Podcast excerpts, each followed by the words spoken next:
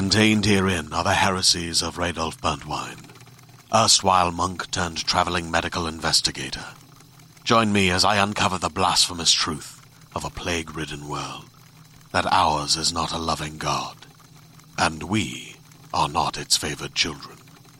The Heresies of Radolf Burntwine, coming January 2nd, wherever podcasts are available. Welcome to another episode of IGN Unfiltered, our monthly interview show where we sit down with the best, brightest, most interesting minds in the video game industry. And uh, today, this month's episode is a first. I have not one, but two excellent and fascinating minds, uh, and they are inexplicably linked, both uh, biologically and professionally as well. Chad Moldenhauer.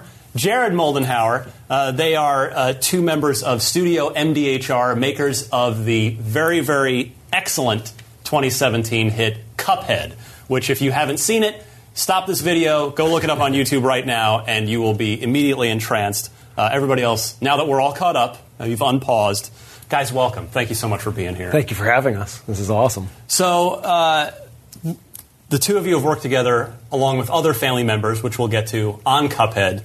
A 14 person team. Yes. You're done. The game's out. Everybody loves it. We're gonna, I want to walk through the whole story because your story, even the what little bit I know, is fascinating. So I want to learn a lot more right now. I want to start, though, rewinding and just asking Did you guys get along as kids? To be sitting here now, you made a game together. Did, was the relationship always good? The brotherly relationship? Yeah, I don't Yeah. think. I mean, there's always something. Like older brothers are bound to maybe beat on you a little bit. beat bit. on you just a little bit. Take out something. Like maybe maybe you became the the slave who had to run to hit the pause on the Sega Master System. But the one day you hit reset, while he was just near the end of the game, like a little bit of physical violence, but brotherly physical Yes. violence occurred. But nothing that we hold any No. negative ill will towards each other. And throughout life, we've just we've always enjoyed you know m- most of the same things and Oh, absolutely. talked the whole time. So it's been a So you've clearly that was my next question is, is did you guys grow up playing games and it sounds like the answer is an absolute yes there. yes. Yeah, hundred percent. Or more like, did you guys grow up aside from playing games? Maybe, maybe is the correct question. Well, what uh, what what games and systems were in the house? What were what were I imagine probably you grew up as I did in the era of uh, of two player co op games, which you've just made one. Yep. were, were those uh, the popular ones in the house because you could both play or? I think initially the Sega Master System was like our mainstay and our. That's how we got really into video games. Doesn't really have a ton of No, like, two yeah, player. it wasn't really games. two player oriented, which means that if I if there were, I'd always be second player, but also second player in life. like I'm gonna take just one more turn, but yours is coming pretty soon. Pretty soon. I'm gleaning from this that, that Chad, you're the older brother in Yep. this scenario. Yes. Yeah. Yep. Uh, now, were you were you ostracized in the neighborhood because you had a Sega Master System and not a Nintendo? Because you know, Yeah. pre Genesis, Yes. that was you know the, the battle lines were clear. Like you had to have a Nintendo. Who had a Master System? Yes. No, we everybody we told was like, we what is that? Like, we never even heard of that. Is that like a Sears Canada video game or something? Except for Kris Maddigan, the honorary Moldenhauer who did our soundtrack. Lived Oh, down the street and also had a master system. so there's something about that Ah, that brought us all Yes. together. Yeah. So one of, one of the members of your your, your soundtrack uh, artist is is a is a Oh, uh, basically a lifetime friend. Yes. Yeah, Yeah. and we consider him a Moldenhauer. But yeah, we've also got your wife as a as an artist and producer on the game. Yes. And then did, I think you were telling me earlier that you got a cousin or two. Two On the pro- cousins. two cousins on Yep. the project as well. yeah, Ryan and Tyler. Yeah, That is that and is all of us were like nearly located in the same place, but like it was common for us to have weekend after weekend of being on the same couch, playing the same games, Yeah. Yeah. watching the same movies. Like so much easier to like communicate when you know and like all the very similar things. Yeah. Well, that was our crew, like our, Yeah, our main crew growing up. Were you are, are, are were you guys and the cousins uh, of about the same age? So you're all kind of into the same stuff, or Yeah, close enough. Yeah, within Yeah. two years of Yeah. each other. Yeah. Yeah, that's awesome. Uh, so, what what did you guys want to be when you grew up? Because part of your story, which we're going to get to, is you know you, you've you you did not you've not been making games for your entire adult lives. So we'll get to that. But so, so what was the initial desire when you wanted when you were growing up? I think as younger kids, uh, I definitely, and I think you did too. It, we we didn't at the time we knew that we couldn't make games just because where we lived, you know, there's no games industry, and the idea of working on games was like impossible. But we had the fantasy Yeah. of like how cool would it be if we made a game. And the tools weren't good enough back then No. where you could do something from home, which you've now done. Yes. But so yeah, it was it was a pipe dream. Yeah, no, definitely a pipe dream, but we held on to it for all our lives. Like, We held on to it as something that would be amazing to do, but I mean, I don't even know if I have an answer for the secondary. Like when I was a kid, what did I actually think I would have done when I'm older? Uh, although I did, don't I, did remember write a letter. I did write a letter to Sega to design their next system. That's a- true. After That is Genesis. true. Yeah? Yep. I told them it should be the Tri Genesis, and it would have three processors. It probably would have gone better than the Saturn. yeah, which you think is funny, but then the Saturn came out. So, uh, so after either high school or college, I'm not sure where your where your uh, how far your education goes. What did what did you guys end up doing? Where, what what were you guys before Cuphead and, and Studio MDHR came together?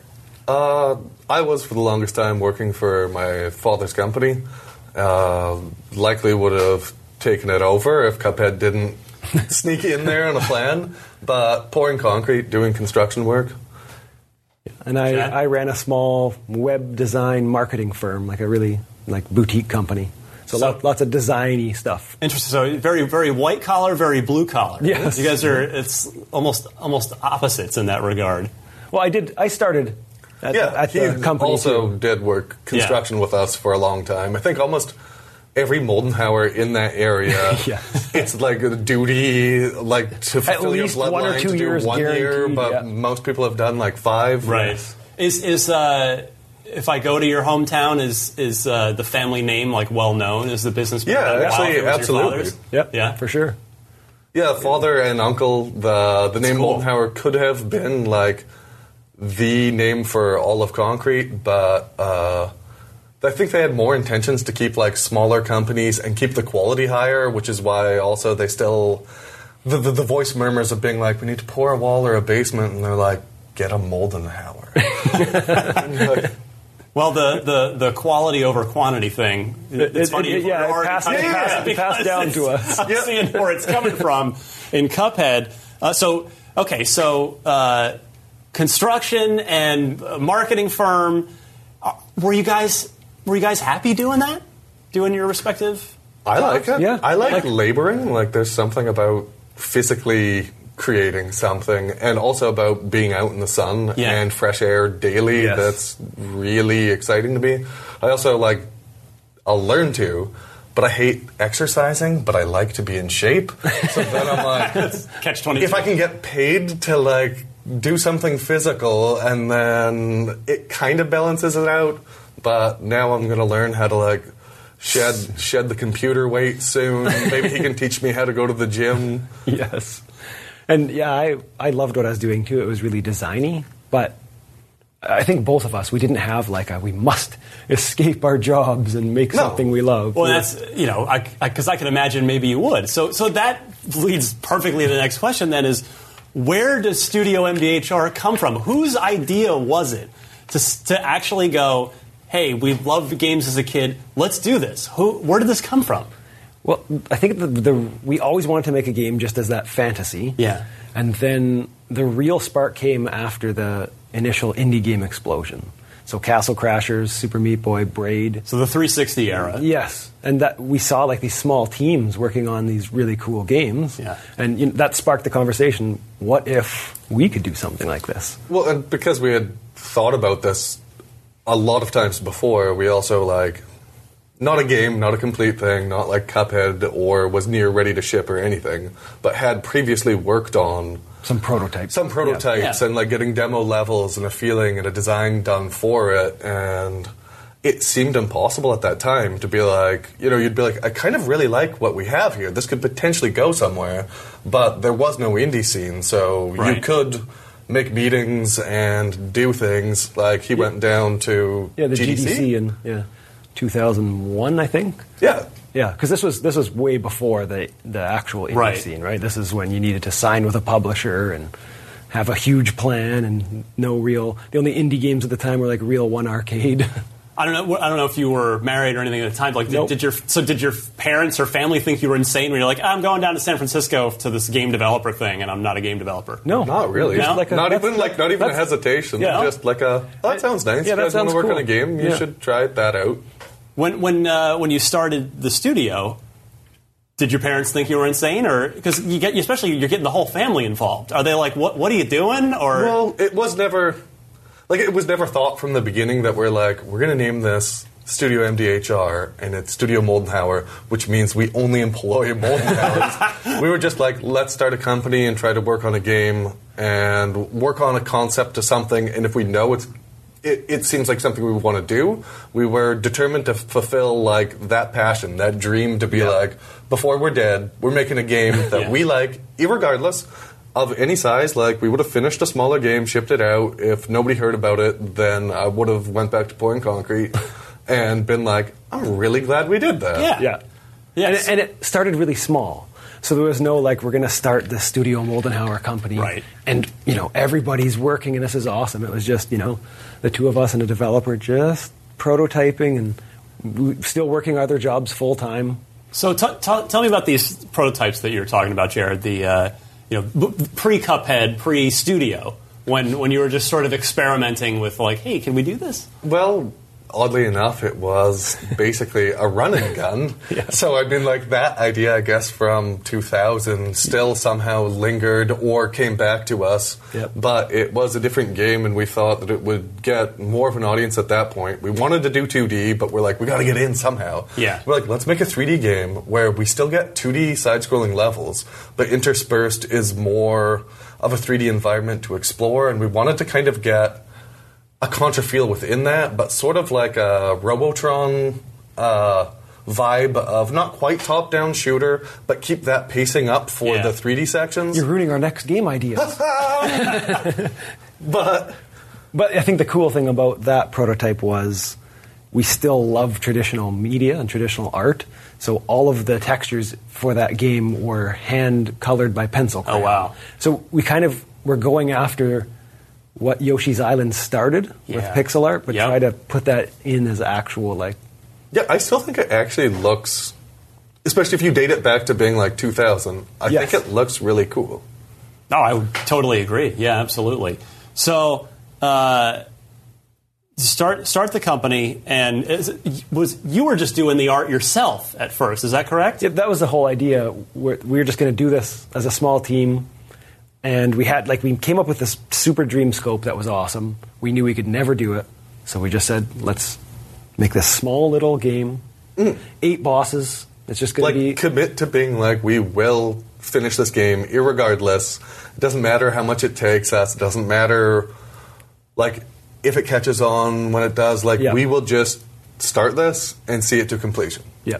So, at what point does uh, Microsoft come into the picture, as far as relative to your lives and where you know the going full time with the studio and leaving your jobs behind? Where where does it get serious?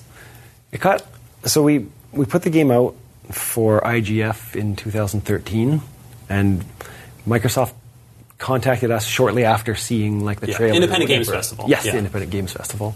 And on Christmas Eve is when we got contacted of like, hey, you heard of the ID program? Maybe this is something we can talk about. And it took you know a few months, and we signed with Microsoft. But that wasn't like the big aha moment. We still uh, we still wanted a smaller game, and then E E3 2014 hit, and it was just that four second teaser. Yeah. And we were all like, "What the hell was that?" yes, but it wasn't like this massive explosion. It was just like a good, you know, a, a good noise, good noise about the game Yeah. to us. So we decided to make the game slightly bigger at that point. Fast forward to E E3 2015, and the reaction to that was just like floored us. Yeah, that I have it written down. Uh, let's see, it was a 2.9 million views on that on that 2015 trailer. Yes. What uh, I didn't are you shocked by that, or, or Well, you just shocked me now. I'm like, oh, it has almost 3 million views. Well, that, that floored us so much that we started talking about what if we went back to our dream scope that we had and and started doing this and what's it going to take? Yeah. Like, should we, you know, we can start Yeah, looking yeah. at remortgaging the homes and quitting our jobs and kind of It- and that's what I want to zero in. on. But go ahead, Jared. Yeah, please. Yeah, it's just like having the opportunity and realizing to expand because when you initially talk, you go, the game could be like this big, but you're like feasibly with us working full time and doing something. Right. Let's let's aim for something that we'll complete. Yeah. But each one of the E3s was definitely like we were always trying to pick something we were willing to part with. Like we're making this game regardless, but how much money can we just comfortably be like, this will finish it, and then we walk away, and whatever happens, happens. Yes. So each one of those times, it was like a more comfortable and logical way to be like, I think we can up. It seemed like our le- less- investment. less Or- risk to- Yeah, it, would- like, it would be. to us, it felt like less essentially risk. So risk. okay, so when Chris, I, I don't know if it's Chris Charla personally that calls you guys or reaches out because he heads the ID@Xbox. No, it was, or it was. Alexi, but Is- he's okay. yeah. So you get. It doesn't get doesn't it doesn't feel serious right then when Microsoft has has reached out. You know, ma- you know the major first party publishers. we might have problems. Yeah. No, it felt more serious as in this is so awesome that it's not going to just Yeah, like this just will be an official game. Yeah, it'll be an official Yeah. game now. But in our minds, it was still this super small, tiny game that we were going to finish. So Right. it didn't it didn't trigger any you know bring in additional Yeah, I scope think or anything. That feeling of knowing the, or like being like, we're committed to finishing the small scope. Yeah. And then being like, we've already made peace with that 100%, that it was amazing to be like, oh, we're going to finish the small scope and it's going to get published. yeah. But it didn't, for some reason, change anything in our head where at that point to be like, and now let's triple the scope just because we got signed. Yeah. We're like, well, that seems feasible. So I mean, were you, have you guys stayed gamers your whole lives? Have you continued to play games since Not- childhood, or had, had sort of the, those the real world and adulthood jobs and things sort of derailed your gaming career? Um, it, I think after high school, of course, it derails the six or seven hour days of gaming. Well, yeah. but I, I stayed gaming my entire life right up until Cuphead Project started. Yeah, I was going to say the Cuphead project is the only Dead Space in there. Uh, I spent a significant amount of time in the arcade, and I still, like, I compulsively collect older games, but Yeah. I also have the feeling of, like, I want to beat them and collect them. So, like, the current one that I'm trying to 100% finish is the Sega Master System one, but I also want to say that I beat every game on it as well, and Oh, so wow. far I'm at, like, 98% of all of it Wow. complete. So did you did you even have an Xbox when you signed with Microsoft? Did either one of you have an Xbox? Nope. nope. No.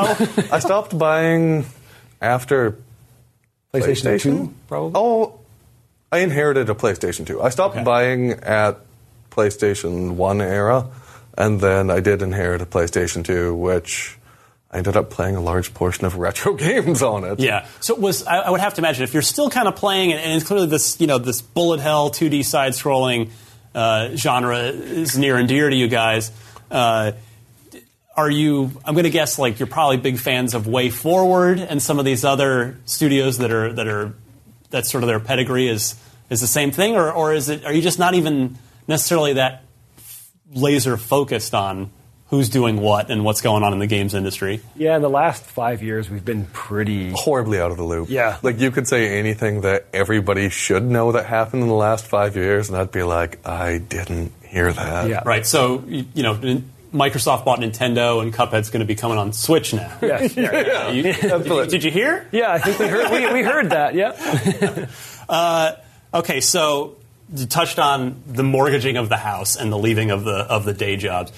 Jared, when you're when you're pouring concrete during the day, are you just designing? Are, are you thinking Sometimes. thinking stuff? Just just working on design in your head while you're working? Depends on what the task is. Like, if it was something that I could do as just second nature, like if I'm like, I'm going to be wheeling for the next three hours, then I could like tune out my brain and be like, I better come up with something so when I get back, uh, there's kind of a loose concept for what the next boss will be, and then at least I can pitch it to Chad and be like, should change from this to this to this. I don't have quite a strong visual down, but I've got a few ideas that might work, and then, you know, we talk for a bit at the night, try to get some things Yep. done, then you would wake up, redo it again. And, and uh, Chad, are you sitting? You know, I'm guessing it sounds like desk job type of scenario Yep. that you're up to. Are you? Do you have like a, a a Word doc or a spreadsheet that you're you're supposed to be doing your work, The but client you've got, work? you've got maybe like the, the a design doc or something open that you're working on throughout Well, the day? I had a lot of different clients, so that Yeah. you know projects had different deadlines. But I could always you know work on a few client projects, sneak in some Cuphead work, so it wouldn't have to be right at the end of the day. Like if I felt fresher to do it right in the beginning of the day, I actually had that option to work on Cuphead for a bit and then jump back to So the real job. Where where does Cuphead himself and the character and the, and the world, where does that come from? It's just our that just comes from a ton of brainstorming and us wanting to have a character that feels like it's from the 1930s. And And look at this guy. And- He's cool. How cool? How great is that character? well, we're super proud of him. Yes. It's just like it was a lot how of great like is that? iteration and time to to even like brainstorm and come up with new angles. And like one of the things is like how many things have been done in cartoons and video games makes it problematic to have something original and something that Yeah. stands out. So I mean, a large portion of it is like also Chad's capability to just churn out ideas. Like he's done his work for the day, but he's going to take time to be like, I'm going to just try to make 100 characters, see Yeah. if anything sticks. And we tried everything, but we knew things like the animals were almost completely taken. Like cartoons and video games has Yeah. like destroyed it. Now you can yes. still take an animal and make it work, and I'm not saying all games can't have animals in them and still feel unique. But Bubsy feel like and Banjo and Oh my god! Just even kept the worst ones, kamikaze, Yeah. squirrel, and oh, but it still has that problem where it, it works and it still attracts kids, and you can't. It doesn't have to be perfectly original, but at the same time, we wanted perfectly original instead of saying this is a really cool animal that's not used, but we gave them a unique patch over here, Yeah. and their family logo is somehow attached to their wrist with a scarf, and you're like, it's just accessories on a similar character that's already existed for 50 years. Yeah. So that's just a series of iteration until you get experimental. Right. Which it did get like really weird, just fishbowl head Well, I, guy. that's it. I almost anything. wondered. that- So, Chad, did you did you draw him initially? Yes. Yeah. Were you? Don't take this the wrong way. Smoking crack? Yeah. Were you were you high at the time? Were you like, uh, it, it's a cup for a head? Like, Well, we're- I'm just, I think- I love this guy. Cuphead and Mugman came from the tail end of the concept phase, where we're like, none of these that we have work. Yeah. So then I'm like, not burned out, but just like, there's no more ideas left. So I'd be watching old cartoons and just instead of looking at what they had on the characters, just looking in the background or Interesting. anything. Like, you know, there's a, oh, there's a palm tree in the background. Okay, here's a palm tree head character. Yeah. And there's you know, and it just we went into like everything. It was like hammers. a decision. I don't remember why at what time that was like none of the classic formula of characters are standing out. Now, some of them would have been good, and we could have made a game with them, but I don't remember exactly the moment. But it was something that's like let's explore and I- get weird. Like go into. I think I, I think it was just I had all these normal designs. Yeah. And for a laugh, I threw in something like what an anvil for a head, and then you would be like, But you always do this is, that too." This is the only anvil one that like looks cool out of this whole bunch." So I'm like, "Well, I'll go with that really Right. odd idea, and then just keep going." But, Like at the same time, researching cartoons, getting inspiration from that, but And like the, I still find the, I think it's Disney rule. Don't quote me on that. But like the characters are only as strong as the silhouette. So ah. like you can put as many like little bells and whistles on something, but if the silhouette doesn't stand out, Yeah. then your character doesn't have like that much to it. Like that will it will not be subconsciously recognizable simply and I remember the moment you randomly just had like drawn him, and you're like, check out these like next 80 pictures of stuff, and he was like a lot skinnier and spindlier in like small kind of briefs, but he had the cup for a head and the straw in it, and like it just instantly felt like there's something right there that's going to work out. Don't you find it a little weird that he drinks his own like brain fluid basically to power up? Weird in the best 30s Oh yeah, way, right? Yes. That's, that's no, it's not a complaint or a criticism. It's just I I, I chuckled at that the first time I saw it. No, we really enjoyed that idea too. Just the, just every idea runs by the like. Let's push it to as crazy as it can be, but make sure it's authentic. And when we saw the the idea of drinking from the head, we're like, no, that's So fast. so it was so it was so so Anvil Head was where it sort of started I to think- go. in Well, the- that, in that's that a direction. loose that's a loose term. Yeah. because I mean, it could have there been a was stuff cactus like a- head. It could have been a fishbowl head. Yeah, there was just random drawings too. Like when he abandons a drawing, he usually just finishes up with something stupid. So he'll be like, "This face isn't panning out," and then he's just like, "I'm going to attach two wheels coming out of its ears Yeah. and a propeller on the top, and then I'll make him say some dumb phrase." Yes. but like something within when we were already knowing that it wasn't an animal or a humanoid type of character that we made a decision to go like further into the depths but the weirder ones that stood out are like anvil head isn't what it is i don't remember if it's spaghetti plate head Yeah. just cactus man something It- something something stood out and we totally- knew that was the path to be Yeah. chasing That is awesome. Yeah. I love that. Uh, so, the getting serious, the quitting the day jobs. Uh, who w- was it? A very was it a difficult decision to put the mortgage on the house and say we're we're we're pushing all our chips to the middle of the table here? No, we just we talked for two weeks about like if we're going to do this. Let's Were you do it married at that point? Yes. Yes. Yep. So. Uh, your wife Maja, who's an artist and a producer on the game as well, Was of course involved in this decision. as Very well. much so. We're gonna- I want to ask you about her and her involvement in the, in the project soon. But so she's she's on board. She doesn't think that you're a maniac. No, it was funny. Like her, like I talked to Jared first about the idea. I ran it by her, and she was like, "Yeah, I think that's cool." Well, the other thing is, it's still a, a step at a time. Like if Yes. you Yeah. said, Yeah, if yeah. you said right from the beginning when we were like, we're committed to making a game, we're finishing this game, irregardless. Let's put aside the money. Let's kiss it goodbye. We had no like, but if it doesn't make the money, we're like, it's gone. So each stage where we're like, there is fans.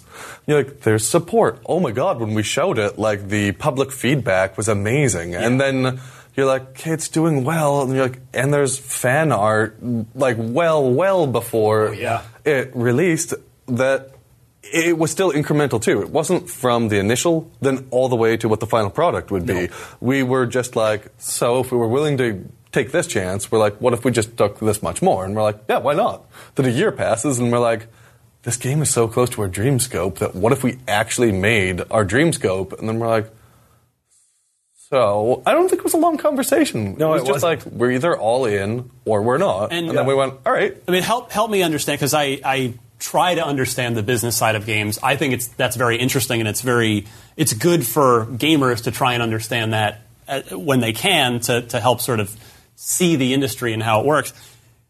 Did you have a could you could you have called Microsoft and gotten the money from them, but you would have had to give up a piece of the game? So is that is that why you decided to just like we're going to assume all the risk because we want to own this? I'm kind of curious about about that. I, I don't even think we had that discussion. We just, you know, we had been putting everything we had into it to that point for Yeah. the smaller game. They were just like, well, if we make the next step, You just didn't see it any other way. Well, I mean, I would say that anybody half in the industry would have some sort of assumption that there is some give and take between anything. yes. So I mean, they did. without they did help. Oh my God, the they did. Big time, Yeah, right? they- I mean, they- they never- are amazing. It's never coming for those assets. It's not coming to other platforms. yes, it's a You- console exclusive You've said on it a million Xbox. times, but people seem to not be quite clear on Yes. that. It's unequivocally, Yeah. it is Not It coming. is what it is. Yep. But like, how about how about your parents? I mean, or have they? Uh, they, they sound supportive, like they, that they've always been supportive. When you decide, when you tell them that you're you're starting a video game company, what is, what's your parents' reaction? I think it's the way that the reason that we're so middle ground. Yeah, I can tell you guys are The- the- super even keel. Their their an, like the answer was like, cool. I don't even remember any. I- I don't think- I don't anything. think there's they're anything like, above oh, So you guys are doing that? Yep. Okay. That sounds like a worthwhile decision. And while you're like, well, it's a good time and opportunity, and you're young enough, you take a chance. Well, you can. Well, and recently our dad kind of caught on to the whole like, oh, big. They understand it's a yeah, thing yeah, now. it's a big thing now. Yeah. Yeah, yeah. But before he, before it was even like he wouldn't have had a clue about anything in the video game industry. He wasn't like, wait a second, you haven't done research and you haven't No, planned. He was no. just like, this sounds like a good idea. Yeah. If you guys are, I think into more it." more accepting on if this is like something you guys love and you want to do. That's Yeah. cool. Wow, that's how great is that? No, it's the I mean, best thing in the world. That's incredible. How- that's no wonder you guys are so well adjusted. it sounds like you had awesome. I don't know about I don't know about well adjusted, but yeah, we're calm. Yeah, yeah, yeah. yeah. I wouldn't make so that claim when, either. Even when it gets to the mortgage time, they're not like, whoa, whoa, no, no, don't, No. don't be silly, guys. Because I think when our dad started his company, it was yeah, it was the same thing. Had to take a risk. He realized Uh, you have Yeah. to put up so much money, and then if you wanted a chance to be like a slightly bigger operation, you're going to have to get a piece of land, put Yeah. a warehouse on it, and something. Yeah. Like he understood all business starts with you putting your money he, and investing. he had built something Yes, from absolutely. the ground up himself, and so this was just you guys doing the same thing. yeah. So to Yeah, him, I don't even remember much of a natural progress. conversation at all. It was just like it was just basically telling him and Yeah. saying this is what we're doing and planning, and we're really interested in doing this. And he was like, "Of course," and absolutely, Yeah. just. Not pretty even- simple. We didn't have to like have a meeting later. He called one late night and was like, "I've been thinking because when I looked on stats online, it, it nothing came back." He was just like, Right. "I'm so glad you guys are following what you're into." Yeah. Well, and So great. Of course, everybody like from when we were younger, like our parents knew that we loved games. With the amount of time we Yeah. spent gaming, they were Like, like, hope to God- all this time Yeah. has paid off for something. That's oh, I love that because that's I, I'm lucky. My parents were that way too. When I said I want to, I want to like write about video games, for, like write for a video game magazine. That I went to journalism school, and they were never like, "That's ridiculous. Get a real job." So Yeah. it's it, it's it's God. It's so Well, I think you need that critical. support when you're younger, yeah, too. You do Yeah. because you don't know yet. You Yes. don't know what the right thing is to do. So uh, did anyone? Friends, neighbors, even I'm wondering. I don't know if you had to sort of, if anyone at the bank asks what you're doing. Did, did anyone in your life go, "You're nuts"?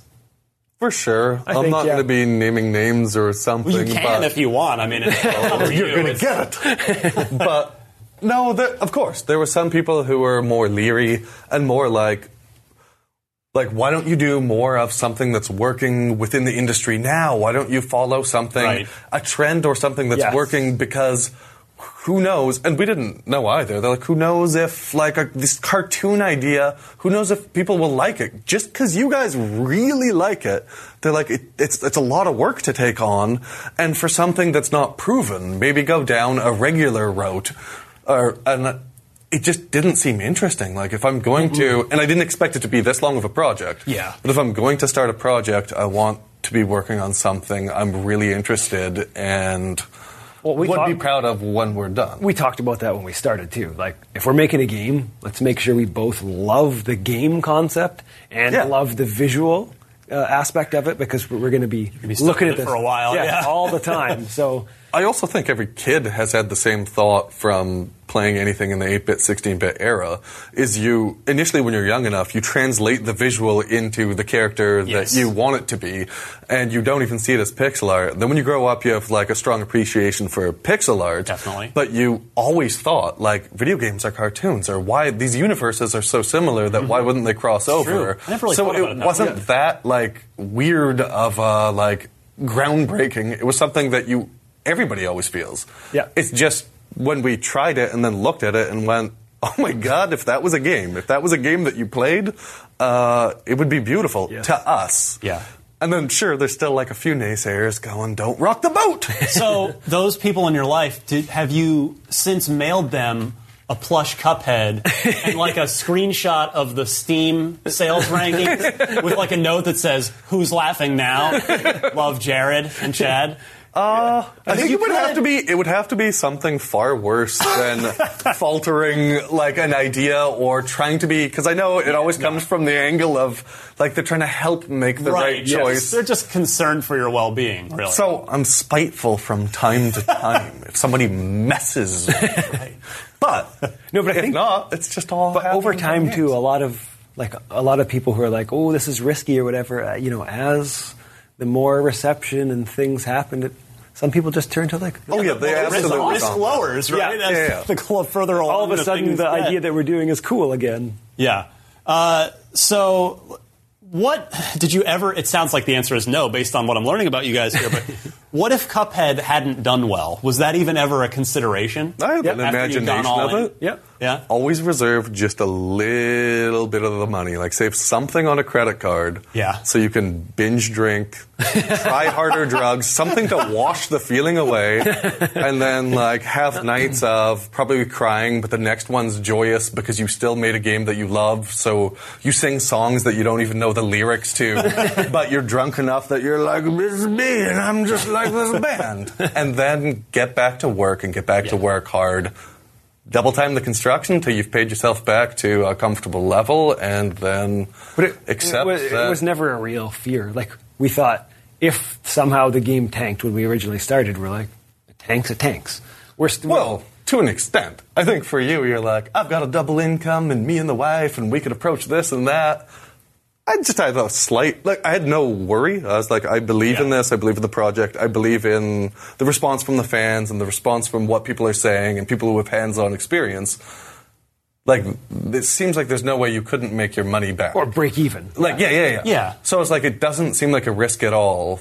But if it did magically go south, I think I would have been like a hint depressed for a bit. uh, I have a good enough attitude and ability to suffer through a few bad years that I'd be like, I'd bounce back. Well, and it sounds Live in like, a car for a I bit. say, it sounds something like your that. dad would just be would your super supportive parents. Your dad would be like, "Come on back."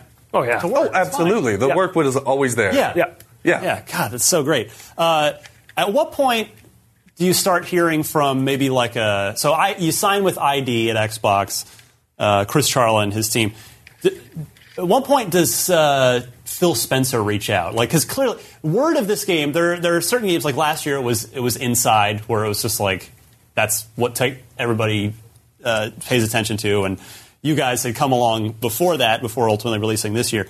Does uh, do industry people start sort of reaching out with like kind words or wanting to help in some way, or what, at what point do you start gaining kind of the notoriety around the industry? I think after 2015 E3, we definitely had a lot more, you know, publisher asks and Yeah. Uh, you know partnership things and ideas that were passed in front of us. But I don't like. There's no real big. It just after the 2015, it just kind of kept coming as a trickle. Like you know, every month there'd be three or four emails from you know somebody in the industry talking about you know we could do this with Cuphead or maybe on your next project you could do this with our property. Right. But nothing, nothing huge stand out. Just kind of ongoing stuff. So, and that uh, that brings me to the fact that Microsoft seemed to really leave you guys alone during sure. development. Like they did Absolutely. not meddle for for good or for bad. And I'm not saying publishers' involvement's not always a bad thing, but it, it seems like uh, they, they left you alone. So, what what was their role in the project? Well, they I think they go into every project differently, and if we were a team that kind of needed some hands-on, Yeah. they would be there. But they just they kind of, they knew like just leave us alone. Even though you're first time developers, they weren't like we know better than you. Microsoft Let's just send can in a producer. see into your heart, see who like the purest being that you are, and then after that, and you've been like accepted in, and they're like, I trust what you're up to. I think it's the idea. And yeah, it, we always just had that relationship. It No, was just simple conversations, and they were like, "This is fantastic." their ID. we know is- you're working. That's oh my god, that's the best. what it is. Like their ID team just they trust their intuition, and that's kind of how they run that whole thing, and that's why it's like amazing. yeah, and, and clearly the, their trust in you has has Yeah. paid off. And for the most part, Microsoft is just like, hey, you guys keep doing what you're doing, and you know we'll arrange some events and stuff to happen. And Yeah. that was How many trade shows have you guys and events have you guys been to and shown the game at over the last four or five years? Th- that we've personally been to, or the games. the game has been at. Don't don't remember. like I, probably probably four or five major A year, ones right? a year. Yeah. yeah. That's uh, that's, that's, that's a lot. Yeah, that's a lot. Well, and especially when you know we there's always that little bit of can we get some you know assets ready for around this show. And You got guys like me hounding you for, Yeah. hey, we want to show your game. Can we get some new stuff? You're like, Yes. "Nah, I'm busy. yeah, exactly. busy working on the game. uh, which one of you fell in love with animation first? And this, I want to, I want to get into where where this 1930s and sort of Steamboat Willie inspired animation style came from. I think my first memory of enjoying cartoons is sitting beside you. We were both enjoying them. Yeah, I mean, like if I I don't remember any key moment that's any different. We just both seemed to love animation. Yeah. And as brothers, you would play video games, watch cartoons, Yeah. watch movies and things together. I mean, if I had to go on a limb, I would just say just due to the fact that he's older, he probably had an appreciation before or for it before me. Slightly before that'd you, be my guess. Yeah, but we both we both grew up loving that, and for some odd chance, there you know our parents had It these- just was like these the old stores in our films, and uh, yeah, in the stores exactly. Like we, like Silly Symphonies was an easy thing to get, and Hey there, this is Justin Bartha. I made a funny new podcast, King of the Egg Cream. It has the greatest cast in the history of podcasts with actors like Lewis Black, I'm torn by my feelings for two women. Bobby Cannavale, You can eat it, or if someone hits you, you can put it on your cut. Melanie Lynskey, I wonder what these marvelous things are that look just like boiled chicken feet. Jason Ritter, I can break things and pick locks and kill people. Michael Stuhlbarg, The whole point is to inspire people that they should make themselves better. Ari Graynor, No, don't whet its appetite. What are you, an idiot? me, Justin Bartha, That's not just any egg cream, that's a Lemke's special. and all narrated by the hilarious Richard Kind. This is the story of Harry Dalowitz and how he rose from nothing to become New York's King of the Egg Cream. So if you like funny true stories, come listen to King of the Egg Cream, available wherever you get your podcasts. watch. So it just it's happenstance that we What, love what this were some era. of your favorite uh, either cartoons or, or animated movies as kids? As kids, like I think I know the Skeleton Dance, like the the classic Silly Symphonies, was definitely like a Yeah, yeah, that yeah. stands out in my mind as like I loved it when I was young. I still love it, but it was just it seemed so different. Like you'd you'd watch a cartoon from the era we were born in, and it would have this plot and a story. You know, some things happen and people talk, and then you watch Skeleton Dance, and it's skeletons dancing around, and that's the whole idea of the story. So we were drawn to that weirdness. Yeah, I'm going to say it's something that must be like the strange and the macabre just a bit Yep. because I'm also like a big horror show person. So I'm like, maybe that was just always there that we're like, these cartoons are good, but these old ones are just weird. like they just always have like just a hint of a nightmare. It's still like really fun, but there's something about it that's like a little spookier. And that must have been what stuck because we could have been watching other things. And when you have enough bargain bin VHS tapes, we could have chose anything, or we could have Right. turned the TV on and been like, "Yay, this is coming back on!" But we're like, "Let's watch this collection again." Yeah. I don't know why. So when you, you you land on Cuphead, it has the decision already been made at this point that it's going to be entirely hand drawn old school, or did it did did Cuphead start as like a polygonal textured, you know, kind of more, more traditional, traditionally animated video game? When we were doing pre-production, very part-time, you know, once Yeah. once a week. Yeah.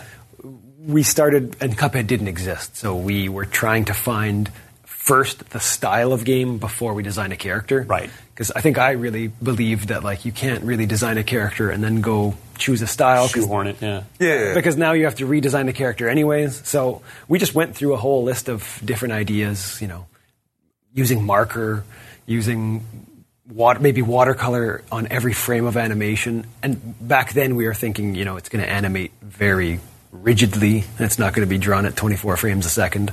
So we could experiment more. We tried a bunch of stuff. And as a joke, we always said, what if we made it look like an old cartoon? And I'd never animated, of course. Jared can't animate. No, I can't. So we kind of we always push that one off to the side, even Yeah. though we made some screenshots and concept art. and We're like, it's cool, but who? How are we going to get that done? So we kind of kept it going down the path, and it we always came back to like the, this looks way better than any of these other things. And we when we showed our peers and friends, and they said like, this is the only thing you should work on. Like this style is amazing. Then I was like, well, I'll just teach myself animation. and We'll jump in. so then, because you were you were telling me off air earlier, so at one point, your wife Maja sits down and and basically just like nails it. Well, yeah, we were. So the game is hand drawn, Yes. hand inked, and the backgrounds are all watercolor. Right. So initially, I thought, oh, I could, I could handle this all. Yeah. I'll do everything, including you know every step of the way. And I was inking at that time, and I think it was even maybe finishing something for E3. And Maja came in and was like, like she loves calligraphy when she was growing up, and you know loves doodling and all that kind of stuff. She was like, I would, I should try this. Like I think like, this looks fun. I would love to do it. And I was like, sure, maybe you could help out. So she, her first test defeated any of my art skill in the inking. So we just said from that day on, no, you're leading the entire inking team by yourself. So she did all this. She so she With does all the inking. all the inking, all the Yeah. final art is yeah, uh, ninety eight percent Maja's work. With no, does she have formal training? Nope, zero formal training. Well, She's just good at everything. Like she might be the most talented person. I would say if any company was going to poach somebody at random, Don't- just just no, no, no, no, don't- no, no, don't- just don't tell reach them. out, offer her enough money. it doesn't matter what the job is. I guarantee she will be better than most people at it in a short period of time. wow. So, uh, what what was her day job? Because I was so she because she went full time with with MDHR as well, right? Joined joined Yes. the band, joined the family. Yeah, so she was in the banking industry before in the IT sector. Yeah. Doing actually doing Microsoft. You guys are like stuff. superheroes. You realize that where you have your like I, day job, secret I, Clark Kent kind of identities, and then it was like there's like the this Justice League, uh, you know. Well, her story's a little funny. Avengers she- type thing. She was super busy while she was in the financial industry, and then we had our first daughter, and she was on mat leave, staying at home because Canada lets you have lots of months to stay at home, of course. and it was during that mat leave where she was like, "Hey, let me attempt this." Yeah. And she continued on during her mat leave to keep inking, and then when it came up and the bank was like, "Hey, you're coming back to work," it was like, "Nope." Wow, that is cool. No, it's really cool. That is an amazing story. Um, what, uh, while we're on the subject of her, I know there. I'm sure there are some husband and wife develop developer teams uh, and couples that work on games together out there, but. I, I don't. We don't hear about them. I mean, it's uh, and it's a fascinating topic to me because game development has been such a well. Number one, a, rather male-dominated industry by and large, and and one where uh, I mean, it's working. I always think it's interesting any family that works together. So they're they're there, you know, they're working together all day, and they've got the home life. Yes. So with game development, which of course involves a lot of long hours and long years to get a project done, uh, how how is it working with your spouse? Is it is it tough to sort of draw the line between okay, well, we're work time's over. It's because you know she she's a, you're a lead designer. Is that the actor? Jared's lead designer. Jared, Jared's lead designer. Cre- creative director. Creative director. Okay, so you are technically the boss. Uh, I mean, is it? Do you sort of have the final word on things? Yeah, tech, like the, I have the final look of like. But yes. she's a producer as well as. Yes. So you know, is it? Are there ever any sort of butting of heads well, on there's the project? yeah. that- on, on the producer side of things, there's no, there's a little more. than Maja's the boss. Yeah. At that time, right? Yeah. But we're we're really like we're ultimate best friends. So like it it was seamless. It worked so easily. I think the the difficult part that it didn't really take it like it took a toll, but not you know nothing crazy. Was Yeah. that it was hard to separate work and life because it it just kept going. Like the game's not going to finish itself, so. After supper is over and the kids are in bed, well, let's go back into the office and continue working until we're tired. I mean, I hope I'm not overstepping my bounds by asking this, but but do you need? Are there times during the Cuphead project where you need to just have like a, okay, we're we're gonna we've got the sitter, we're gonna go on a date, no Cuphead talk. Like, Uh, are there sort of times where you just have to step away together and have have your own time without Yes. the game involved? And we didn't. There wasn't so much time that we could be doing that enough, and especially near the end of the project, there was none. Yeah. But yeah, we definitely needed that alone time to like not talk about anything but just regular life stuff. Right. And we were talking about this last night too. It feels really weird. It's hard when you're in the, the space of like really wrapping up a game. The social aspect of life feels weird again. Like even like if Yeah, if you haven't had it in yeah, you're working on this project so long, and strange. You're having supper, and you're still talking about Cuphead and what's our next step and what's the deci- decision on this. Then you go out for this date, and your brain's like, oh, we're we're supposed to talk about other things now. You know, like it's it was definitely like a, a challenge, but And uh, is so you, I believe you told me your, your daughter's four. Is that yeah, correct? she's turning four. so has has literally grown up during the Cuphead project. It is growing. Is is uh. Does, does your daughter know Cuphead and Mugman by name and Of all? course. Like, is it just like part of her daily life? Like, there, there. I don't know if there's art around the house on the walls. Oh, she has a Cuphead blanket for like that's so for great. sleeping. Sleep with a Cuphead plushie, maybe. Yeah, she's a little more like princess doll still. Sure, so those kind of sit by Yeah. the side. But yeah, no, she definitely knows. Like, even mistaken some things. If somebody's looking at a even a newer cartoon, she might be like, "Is that Cuphead?" But yeah, she knows it for sure. Is uh is working on a video game together the ultimate test of a marriage? like, is it might be. Yeah, when you're working like six feet away from each other the Yeah. entire time. Yeah, it's. It, it didn't test us because again we're best friends, but I think it's a it would be a good litmus test for, Yeah, that's awesome. a lot of marriages. Uh, so, do you guys now like? Is there any student? Is there a thought now that you've because you, you all work separately, independently? So Yes. you're sort of scattered around.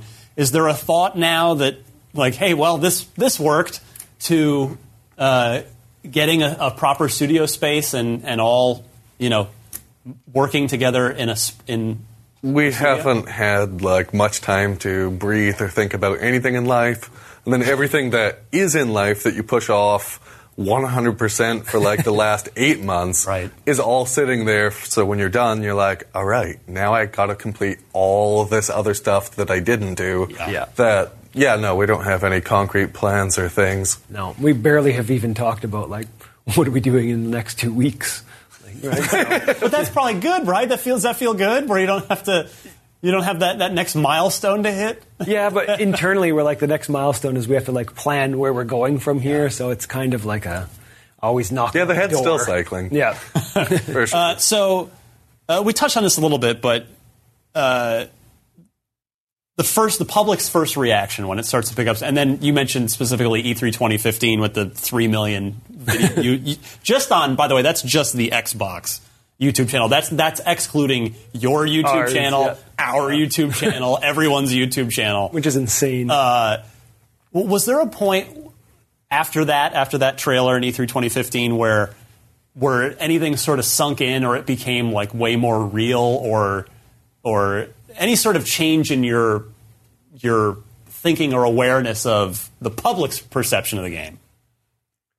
I don't know. I also think Yeah. like I'm a person, like I'm a different breed, I believe. so certain things like our first E3, when we were done, I was like, that was fantastic. That was really exciting and fun. I want to go somewhere, have a drink. And people are like, have you checked out things? Have you seen what's on Twitter? Have you looked at this? Do you even know what the videos are saying? And I was like, it, ah, ah. Yeah, We'll get to that in a day or two or a week. right. No hot takes for Jared Moldenhauer. no.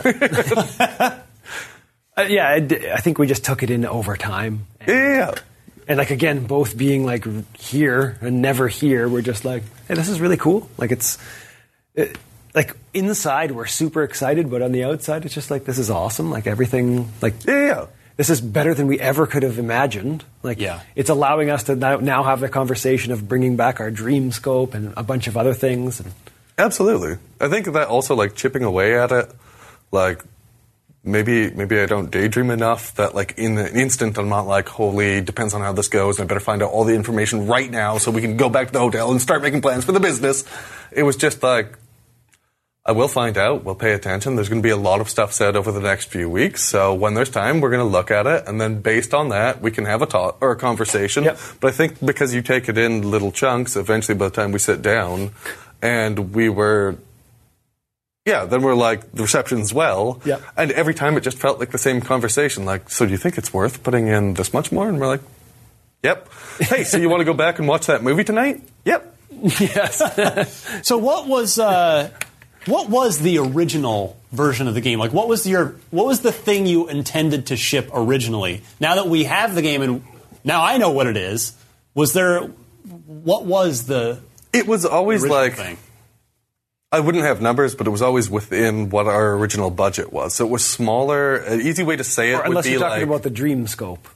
No, I'm talking about like wh- when. What you, did we reduce it to? Yeah, no, before you spun it up to what shipped. yeah, yeah, yeah. What was it going to be? The it would be around, but we were always planning to do like with the money we put in and the time we have that we'd be willing to work on adding more things at that point. But it was going to be like around that eight bosses Okay, and kind of like a little final area. Yeah. But I mean, if all things were going well, it could have been 10, 10 or plus 12, uh, yeah. Okay. something. Like that was the initial And I think our idea. initial, our initial plan was no overworld, just Yeah, yeah, yeah. a Really basic select down. screen where you almost like a fighting game where you just choose the battles. And, and famously, the, the the run 'n gun sections came in later. Yes, that was in our original dream scope of let's make a boss heavy game and we'll kind of pepper these like run 'n gun levels in. But of course, we were looked at it and said, "There's no way in hell we're ever going to do this." so let's do a little simple eight boss game and focus on the bosses.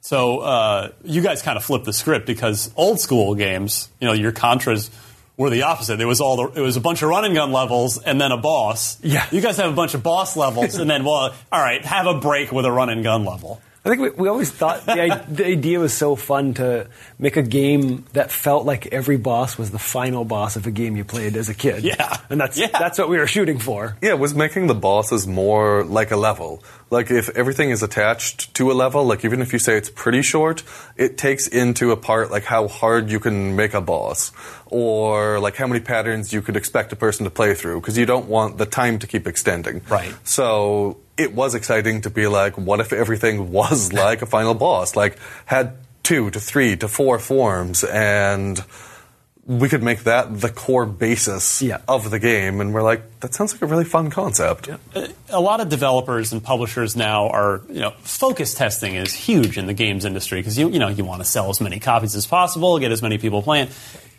How how was difficulty tuning handled? Did you, was it just you guys, or do, do you bring in some people to to help kind of get an, an idea of like, is this too hard? Is this too easy? Because for a while, your game was go, attending all these trade shows and just punishing us media folks. so, what- like, what, how, the, how did that process go? well obviously we didn't have money for focus groups Yes. so a Well, large Microsoft does. True, but I don't think they would have ever. Also the other thing is like we from the beginning we were like we want this to be a game that we would really like to look Yes. at we would really like to play and more of an homage to the older era too which means the difficulty has to be somewhat challenging um, and once we were determined on that we definitely took uh, like watch people play, see where capabilities lie, if something's maybe a little too hard. So lots of the festivals and seeing fans play definitely helped. But uh, like I have, or we have like a core group of gamers between us, so I could invite over like a group of people I used to play Street Fighter with, or some people that I'd always see at the arcade, Yeah. or a few friends that are like do like some speed running or something, and then also test with people who never play games. And partway through, or part of it was like trying to adjust something down to a person who's never played a game Yeah. was to me no longer fun. And since the the core design was already done by a certain point, like the intention would have had to be there for it to play well, knowing how much easier you were going to make it. So with the intention fully and lots of ideas being concepted and done, it it wouldn't have been too practical to try to reverse it at that point Right. to Yeah. match the audience that like may or may not do it. Yeah. Yeah. I also personally believe like the the idea of difficulty is like just a loose concept. It's every gamer has a different line for what that is, yet every gamer gets some sense of satisfaction of overcoming something. Yes. So there's a whole broad spectrum of gamers and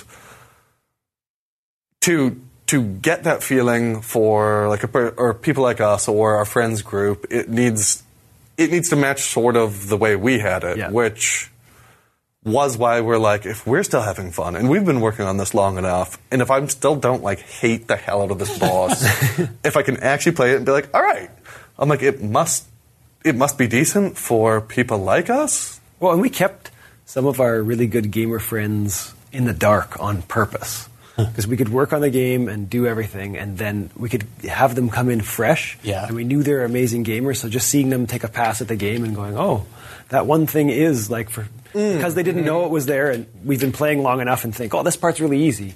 That one thing is nearly impossible for like a, you know, Yeah, well, super b- believe gamer. At some point, the genie was like two times as hard, two point five times as hard. Oh, I can sweat that one already. so is that the is, is that the secret to good art? Is is make just making something that that you think is good and not worrying about what everybody else thinks and to, an, uh, to an extent. I think that is our our mission.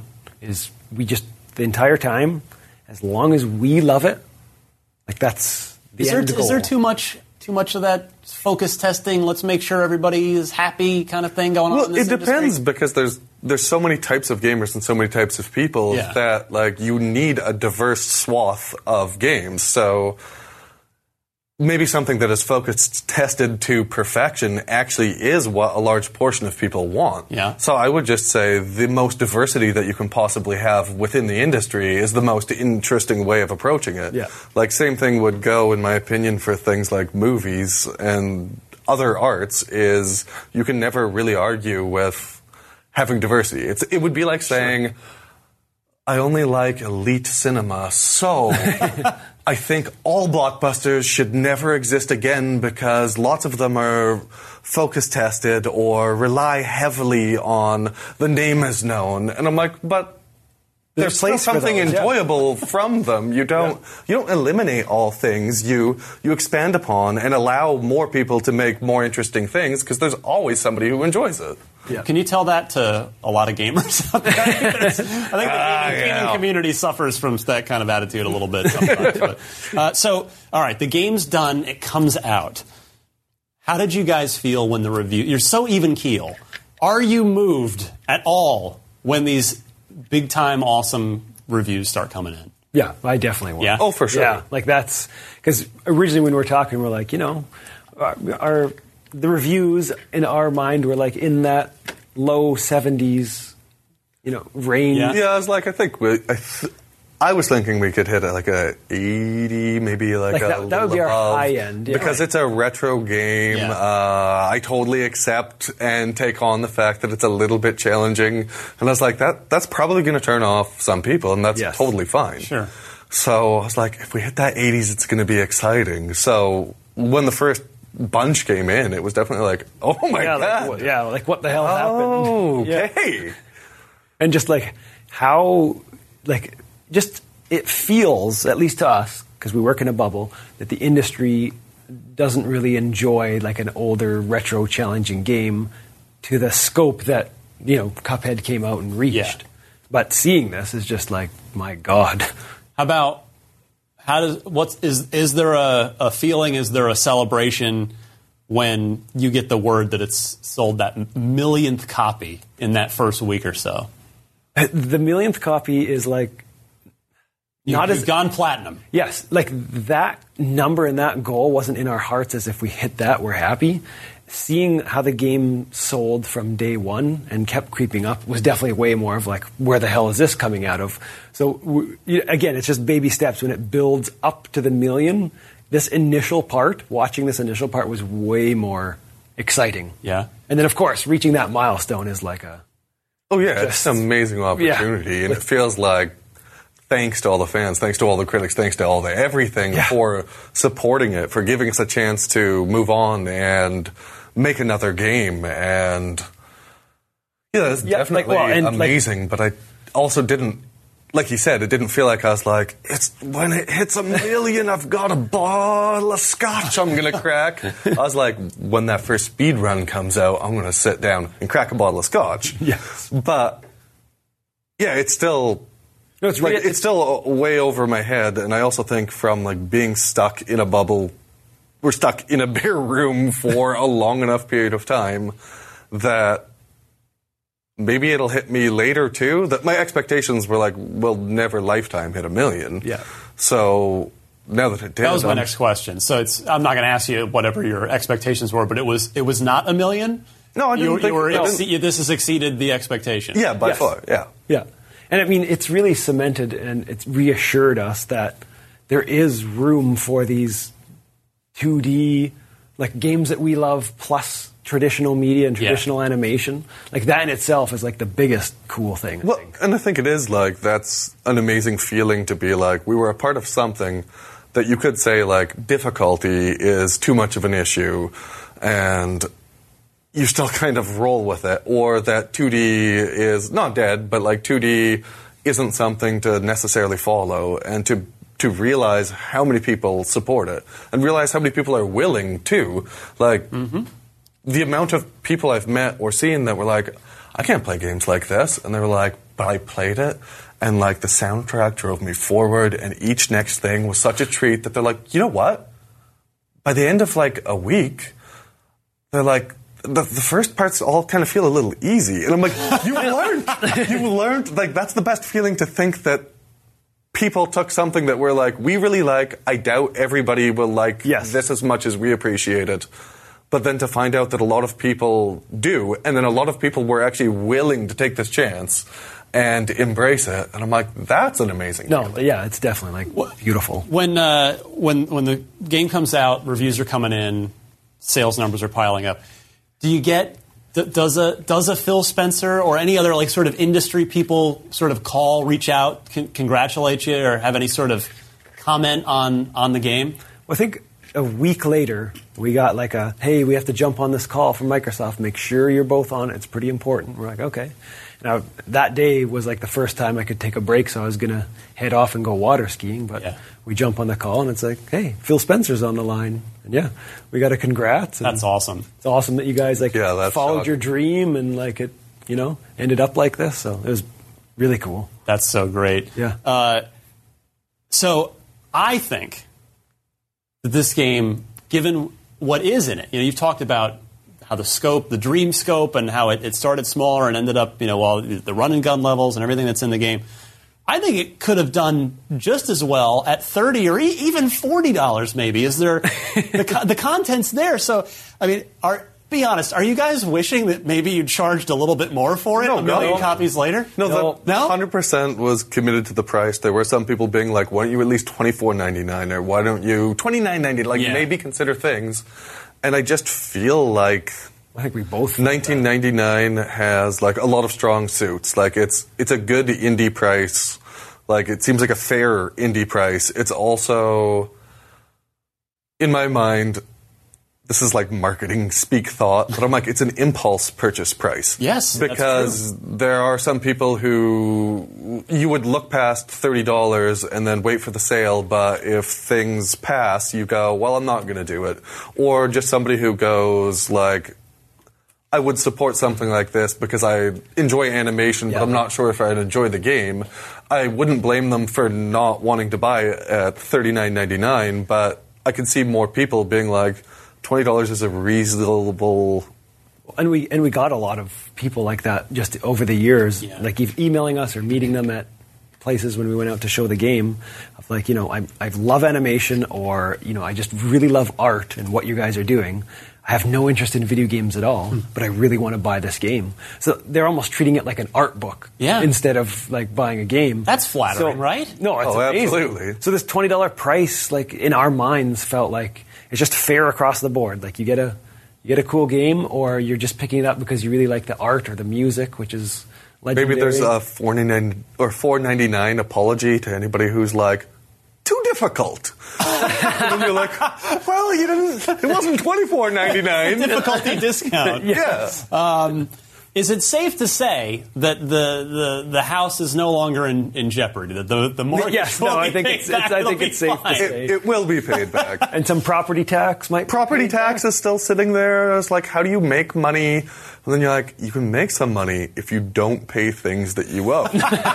so there's still a bunch of things sitting that I really need to pay. Well, and back. credit cards that rack up over time to live. So. But you don't have to pay them necessarily once they're maxed. You, you also don't have to live in your. You could live in uh, in government housing. Some people call it jail. I don't know. um, what uh, what lessons have you guys learned that, that might help make the process smoother for the for the next game? Well, I think one of the main processes of going into the next game, if we're planning a scope a certain size and committing to it, will be like proper planning. Because this game has just been small steps. Let's do this small chunk. Yeah. And then you work on that small chunk with no real intention of bringing some of the dream scope in. So there's some learning lessons. Like as we were going, we realized, okay, listen, if we're going to do overworlds, let's let's not design them right now because we're not quite sure how much of our dream scope we're going to pull in. Right. And I still don't know how we pulled off like 99.9% of our dream scope being in this game, but it turns out we did. Yeah. No, that I don't know. I was gonna be honest. I slightly zoned out, and I'm like, he's carrying this He's got one. this. That is the absolute He's got this. truth. Yeah. Well, uh, is do you is it okay if it takes four or five years again, or is that is that part of it that you guys would like to try and cut down on a little bit? I think that's more of a this is the next step in our process of like let's figure out what we want to do first. And then probably easy at this point to churn one out yearly. Yes, of At, course. Like a committed date yearly probably sports would be. Yes. Yeah. Yeah, yeah, yeah. Easy because it's just you just have to animate it. It should be we should be able to like speed it up like Yeah, you know, C- Cuphead 2K19. yeah. coming, coming on October seventh. um, has uh, has anyone come to you about doing an actual Cuphead animated series? Has has is there interest in the IP from outside the video game industry? I think there's some general noise. There's no real yeah, there's nothing things. that we're specifically talking to or doing currently. I mean, I feel like a, a Netflix needs to come to your house and, and pay you. a That would be really cool. and, and do a a twelve episode run. Hey, if of- Netflix of Deal wants with to, the devil. if Disney wants to say, can we make a fully animated, full feature film? Like, I'm open to ideas. If they want to, let's make it happen. Well, now that so you guys own the IP outright, I presume. Yes. Yep, hundred percent. Does, now that the game's a giant success, that's got to feel really good, right? Like you made a thing and you totally own it, and there's no one that can f with it. Yeah, you're the only at one. Any moment, we can just burn it all and bury it, and it Good. never like the Joker back. with the pile of money, where he's like, mm-hmm. "I'm only burning my half." you know, that's, that's you guys. That, that's you. Absolutely. no, that does feel awesome. I think it's the better feeling is looking back on this and looking at the like the success and the reviews and all of this and knowing that hey, this we created this because sometimes we don't pull ourselves out of the project enough to look at it. Yeah. So if it almost feels like even when I see this, I'm like, oh, yeah, this is somebody else's game, but. It's ours, and like the you know the team came together. and We made this amazing game, and it, yeah, So I feel like uh, the merch game needs stepping up now, guys. We got the IP is awesome, the characters are great. We need more plushies. We need more T-shirts, uh, App Store emoji packs. Well, that, Let's yeah, go. yeah. that that the that side of marketing is kind of ramping up. Yeah. you know, there. Yeah, you need to finish a game first before you have like the chance to like approach all the possible avenues. So yeah, we'll be we'll be on it. Things will be happening. Be, I, I definitely want to. I'm going to get a Cuphead plushie. It's the second that that exists. Those those need to happen. and they will happen. They will happen. Yep. I can't wait. Uh, so finally, I, I have to ask since you've been kind enough to come all this way, and now I have you on camera, and there's nothing you can do about it. What is next? I'm going to guess you've already alluded to it. You're not not going back to those old jobs. The game Oh, thing's no. working. Mm. Well, maybe. Maybe we're gonna, we're gonna go back. To, Maybe just to like have a nice balance to Yeah. really be like, okay, that was game. Maybe the next five years we pour concrete. Oh yeah, that's not a bad. Idea. And plan. also, good ideas came while pouring concrete, so maybe it just goes. Maybe you needed that. And but All right, get no, serious we need to. Uh, well, no, our our, our real Like the real thing is Yeah. now that with the success of Cuphead, we're going to make games, and like we want to keep making. Games. And that's what I wanna hear. So that like that's the plan. Yeah. We're going to keep making games. What that is, when that happens, this is stuff that we haven't even really. Yeah, we begun haven't talking had a lot So- of time to like sit down and make plans. Well, two two sub questions off of that thread would be, and I, you know, I'm not I'm not expecting you to announce your next game right here, although you're very welcome to. Hmm? Well, I just reminded World IGN's been- exclusive? IGN's been very kind to you over Yes. the last number of years. Yeah, you could for sure. definitely announce it here, but um, will you be sticking to hand drawn animation, or is there some other passion? In the, the, with game making that you would like to pursue? I think it would be a shame. Like that, that is a large part of it. Is like the love of 2D animation Yeah. and the idea of like being a company that actually allows like so many talented people out there don't have the opportunity to to use their talents in any which way. And most of the companies and avenues that you used to are have switched to 3D. And times do change, but I, I want to always be a part of that. Yeah. and yeah, you had something. Yeah, like we we we love animation. We loved like our the whole idea as we grew up. 16-bit generation, the 32-bit generation came out. We saw like you know higher quality 2D, and then it just faded away. And there's still, don't get me wrong, there's still amazing 2D games being made, but the mainstream 2D died. So it never, the AAA studios never pushed this anywhere. So the fact that we can do something that looks like a cartoon is like just the best thing ever. So we, we're going to make sure we could continue down this traditionally classical animation, traditional media. also have a team of like amazing, amazing, talented people. It would Yeah. be weird to be like, thanks, Cuphead was amazing, but we're going 3D. Don't need any of you. Don't care what happens to you. Bye. Well, you That- better hope that like Maja doesn't break her wrist in like Oh, a, yeah. in a water skiing accident or something. If, if you're going to stick down the path. Well, I just heard today on lunch that she fell down the stairs and hurt her arm. Oh, So- no, that's, that's not good. I hope she's okay. No, I think No, she is. Yeah, she is. We wouldn't have shared that Yeah, if it was like, and she's in her grave. No. no. Jeez. Uh, okay, so then the, the other question off of that thread would be you did Cuphead is a success. The character characters are cool. We've got the merch coming. Uh, everybody loves the game and the IP. So is are are you done with Cuphead or do you need a break from Cuphead? Like, is is this, is it sort of a one and done? Like, all right, well, we did that. Let's do a new thing, or or might might we see these two fine young men again? Well, I guaranteed you'll see Cuphead at some point. Yeah. At some point. Yeah. But as far as like what our plans, what are we distinctly doing next? Uh, there's been zero time to Yeah. really We've- breathe or think. We might have had two concrete. 30 minute chats about the Yeah. future. Because I could see how you might either be like, all right, well, let's keep this thing rolling. Let's get let's Cuphead two, let's roll, or you could be like. Uh, we've been drawing this guy for four years. Let's take a break and do something else and come back to him later. I did promise a long time ago Cuphead Horse Racer 2 in an Yeah. interview, so. Yeah. And you, and you were that. definitely being like real and true about that. Episode. So maybe we have to live You're up to clearly that. not a sarcastic person at all, Jared. at all.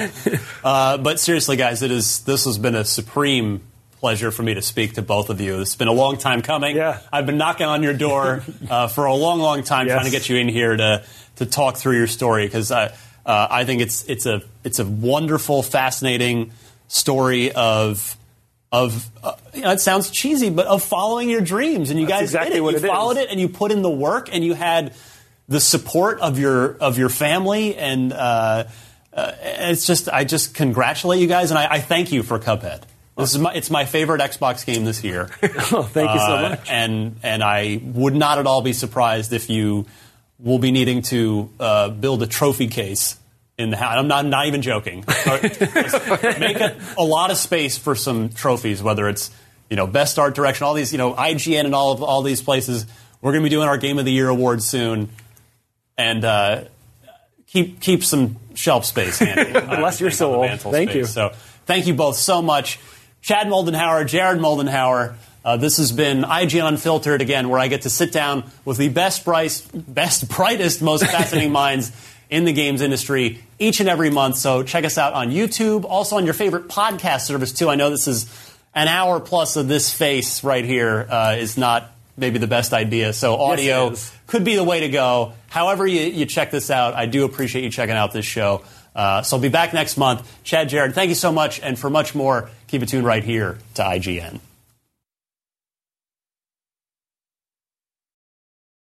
Are you thinking about getting into Dungeons and Dragons? Maybe you're looking to expand your horizons as a DM or a player. If that's the case, then it's time for you to check out the Dungeon Cast, the best D&D podcast out there that helps you passively learn all about the game just by listening. Join co-hosts Will and Brian as they break down the lore of a rich multiverse 50 years in the making in a lighthearted and beginner-friendly way. They cover everything from character creation options to tips for dungeon masters. There's something for everyone, no matter how long you've been playing TTRPGs. Get inspired while learning all about the unique planes of existence. Get the in depth knowledge you need to help your combat encounters feel impactful, or learn about the origins and pantheons of every race and class the game offers. No stone is left unturned as every edition of the game is explored and explained in a way that benefits players of all different levels of experience. You can expand your TTRPG horizons in a way that's as entertaining as it is educational just by listening. All you have to do is go to your favorite podcast app or YouTube and search for The Dungeon Cast.